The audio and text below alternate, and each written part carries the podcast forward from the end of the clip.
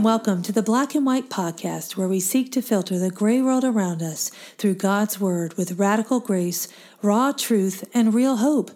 I'm Denise Pass, and I'm here with my co host and partner in crime, uh, okay, in the gospel, Angela Donadio. It's so great to be back with you, and, and what an amazing interview that we've shared the last couple of weeks. And we're just excited to dig in more about choosing gratitude. This is November. This is more of an emphasis on Thanksgiving and gratitude, even though we should be grateful all the time. Yes. So we're excited to share in this episode. Yes. This month we're discussing how to find peace and gratitude in a chaotic world.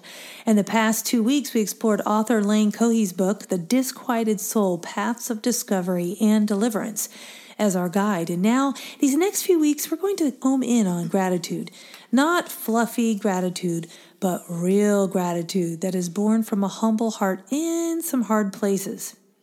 The scripture for this episode is taken from Philippians 4, verses 11 through 13. I'm not saying this because I am in need, for I have learned to be content whatever the circumstances. I know what it is to be in need, and I know what it is to have plenty. I have learned the secret of being content in any and every situation, whether well fed or hungry, whether living in plenty or in want. I can do all this through him who gives me strength. This scripture is one of my favorites mm. because it just exudes this place of peace in our souls. And there's hope, even if we are not normally grateful, content people, which mm. probably most of us are not normally naturally like these happy go lucky people all the time, we can learn how to be.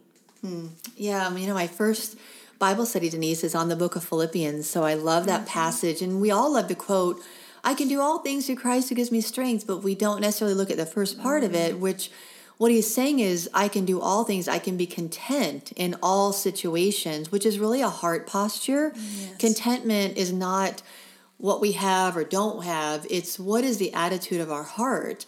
I remember when I was a child, I it must have been at a youth camp or something, and I heard a message. I can still remember cultivate and activate an attitude of gratitude. Mm. And it stuck with me. And what that means is we can cultivate it, we can activate it, we can grow in it.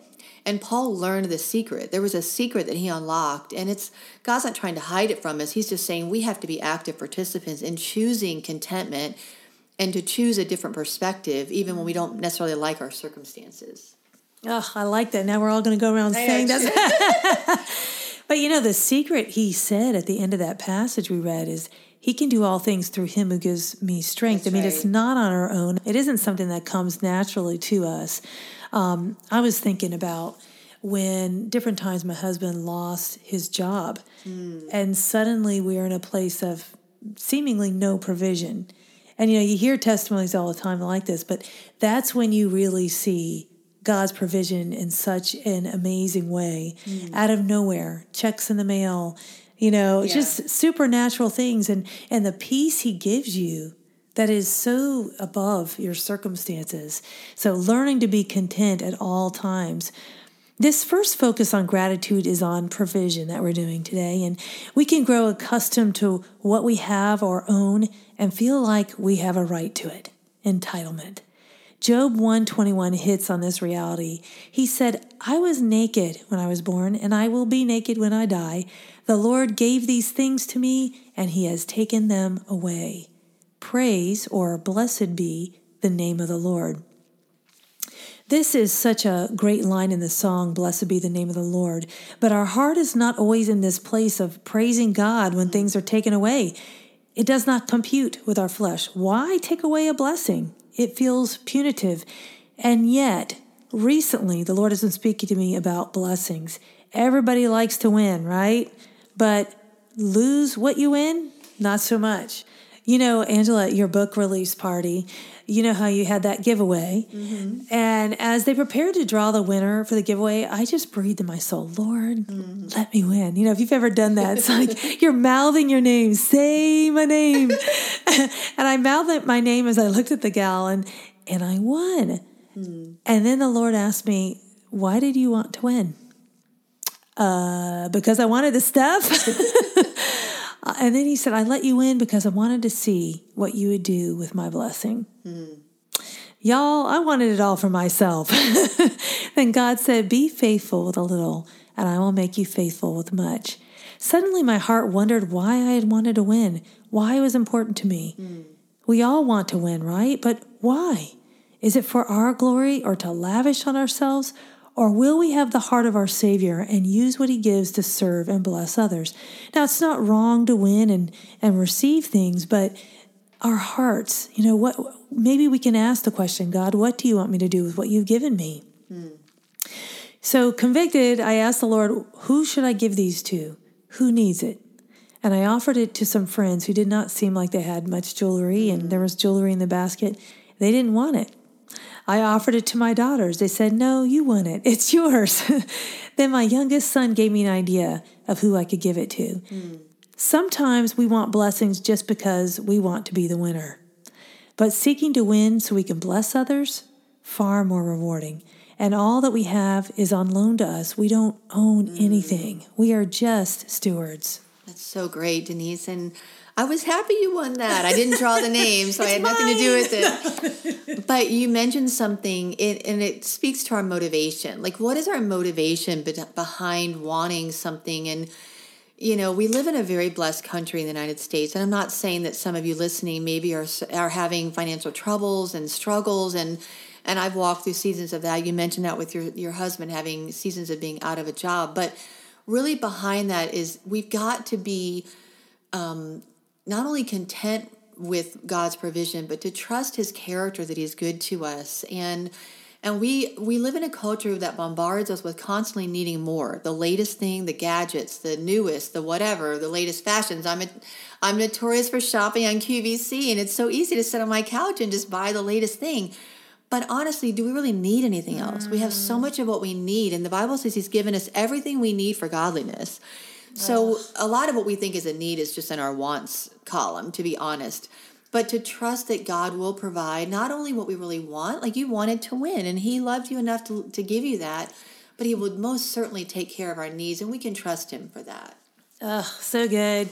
So, another part of developing gratitude for God's provision in our lives is to keep our expectations in check. We know from God's word that He promises to provide for us, but back to this thought of entitlement, we expect it to look differently. The Israelites wanted different food than God's provision. Mm-hmm. And sometimes we are the same way. We want something more or better, and usually definitely more. You know, that's one of those things in our culture, um, the consumeristic tendency. And there's a, a beautiful yieldedness in being able to say, God, provide for me as you deem fit. Help me to be faithful with what you give, but not worship what you provide. So expectations can create discontent, but we can cure the expectation monster and cultivate gratitude by following 1 Thessalonians 5:18. Give thanks in all circumstances, for this is the will of God in Christ Jesus for you. Just give thanks right in the middle of what seems to be a thankless situation, even when it does not seem to make sense and ask God to help us see past things and wants.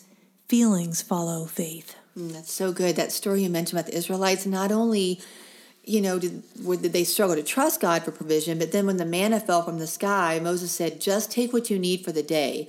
And you know, we'd be the same way. They're like, "Nope, I'm hoarding it up. I'm hoarding it up." And it it was only intended to last for that day. And in the Lord's mm-hmm. Prayer, He says, "Give me this day my daily bread," and that's a reference back to that story in the New, in the Old Testament that God gives us provision we need for the day. Mm. And our fleshly temptation is is afraid, so we hoard and we want more and more is more and more. And he's just saying just stay in a posture of dependency on me.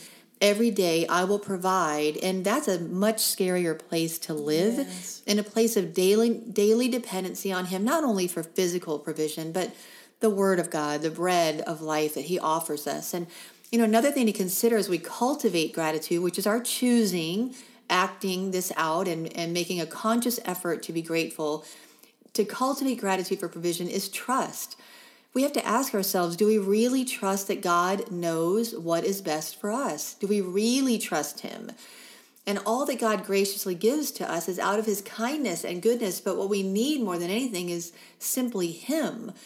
And I love the, the worship choruses that encourage us to not just seek his blessings, but to seek mm. him, not just the giver of the uh, gifts, but him himself, you know, not just the gifts, but the giver. And, you know, when I um, was completing my first album, Denise, I was almost done and I hemorrhaged after hysterectomy, mm. nearly bled to death. And um, I was recovering and I heard these words in my spirit I, and I wrote them down on a piece of paper I don't understand how this is in your plan, but I'll trust you anyhow.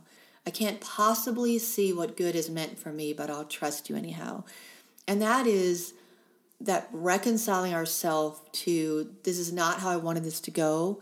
Um, I'm laying here recovering. I I've lost half my blood supply. That's a that's a loss. Mm-hmm. And we're wondering why didn't you provide for me? Why didn't you stop that? Where where were you? And he never leaves us. And sometimes he lets us walk through it but that place of depth of like you said that really trusting is and that you know that album was called this journey and it's sometimes it's a journey to trust. We don't just always get there overnight but it's a commitment to god i do trust you. I don't understand this. I don't even like this. But help me to still trust you and trust that you are not just good but you're good to me. Mm. and to rest in that goodness of god even when we don't understand what we're going through you know, it makes me think about um, people talk about having blind faith. You know, if you trust God, or you know, it's like a crutch. You know, people mm. use different things, but it's not blind faith because we see God's character, we see His goodness in the pages mm. of Scripture and all around us. But our problem is when it doesn't go the way we think it should. That's where our trust really gets shaken. Mm-hmm. You know, and we choose to trust based on who He is. And, and that's hard not to look at the waves instead, mm-hmm. you know? Mm-hmm. Um, you know, when we are longing for a different provision and perhaps comparison feeds into that discontent, distrust is at the root with this feeling of things being unfair. If you've ever heard kids say, that's not fair, mm-hmm. you know, and having five kids myself, sometimes, you know, you'll give something to one kid and they're like, hey, okay, here's protocol. Where's mine? Where's mine? this kid got that at this age, and so do mm. I. And I'm like, well, actually, yeah. I have a right to determine maturity and mm. and your ability to handle that. and I think God has that right too. I say that. Uh, so, this sense of injustice can rob us of gratitude as we feel robbed of a better provision. Mm. And this is something we can deal with in our professions and achievements too, not just our belongings. We love it when God shows us favor. Can we love it when He shows favor to someone mm. else? Can we be kingdom minded and grateful for God's provision for someone else? Because ultimately, God's blessing is not about us, mm. it is to glorify Himself as those around us see his blessing in our response to it. Wow, that's really insightful, Denise. Thank you for sharing that. And I think anytime we start a sentence with, well, I deserve or I should, it's probably something akin to entitlement following the rest of that sentence. And you're right, we can feel robbed. And if you have a strong sense of justice, it can, you have a really hard time feeling like, why didn't I get that? But that's a scarcity mentality. And God mm-hmm. will give us what we need and it might be a test you know what i mean maybe he has something yeah. greater coming but if we don't pass that test then he may not be able to trust us yeah. with what's coming you know later so when we know god's character we know that our good father you know we sing that he's a good good father but do we really believe that he will not allow or disallow anything apart from it being in his perfect will he has a purpose in all that he provides or does not provide in our yeah. lives and even not in providing his provision. Yeah, that exactly. sounds funny mm-hmm. because of what he's doing in us. You know, I think about Christ, his beloved son, being sent to go fast for 40 days. Mm. You know, I mean, he could have had anything. Yeah. And he willingly knew this was the will of the Father. Mm. This is what mm. God has allowed, and there's a, a purpose in it. Um, can we be like that? Can we say right now in this season, I have less. And I've gone through that many times. Mm. And there's actually so much joy in those seasons. I remember one time um, when my husband came home and said he had lost his job. And I said, Hey, this is an exciting adventure. And he's like, Are you crazy? but I just felt this huge measure of faith. See, God will give you the mm. faith you need at that place. That's Don't try true. to imagine it apart from His grace. You know, unless you want to go without God's grace, which I wouldn't advise. Nope, but no, no. but when you're there, I mean, He just equips and enables in amazing ways because mm. our God is so good. We just need to redefine what we consider good sometimes. Mm. We can equate God's goodness with what He gives or takes away, but His goodness is a constant. So, like Paul, we can learn to be grateful for whatever God provides and to see God's goodness through it all.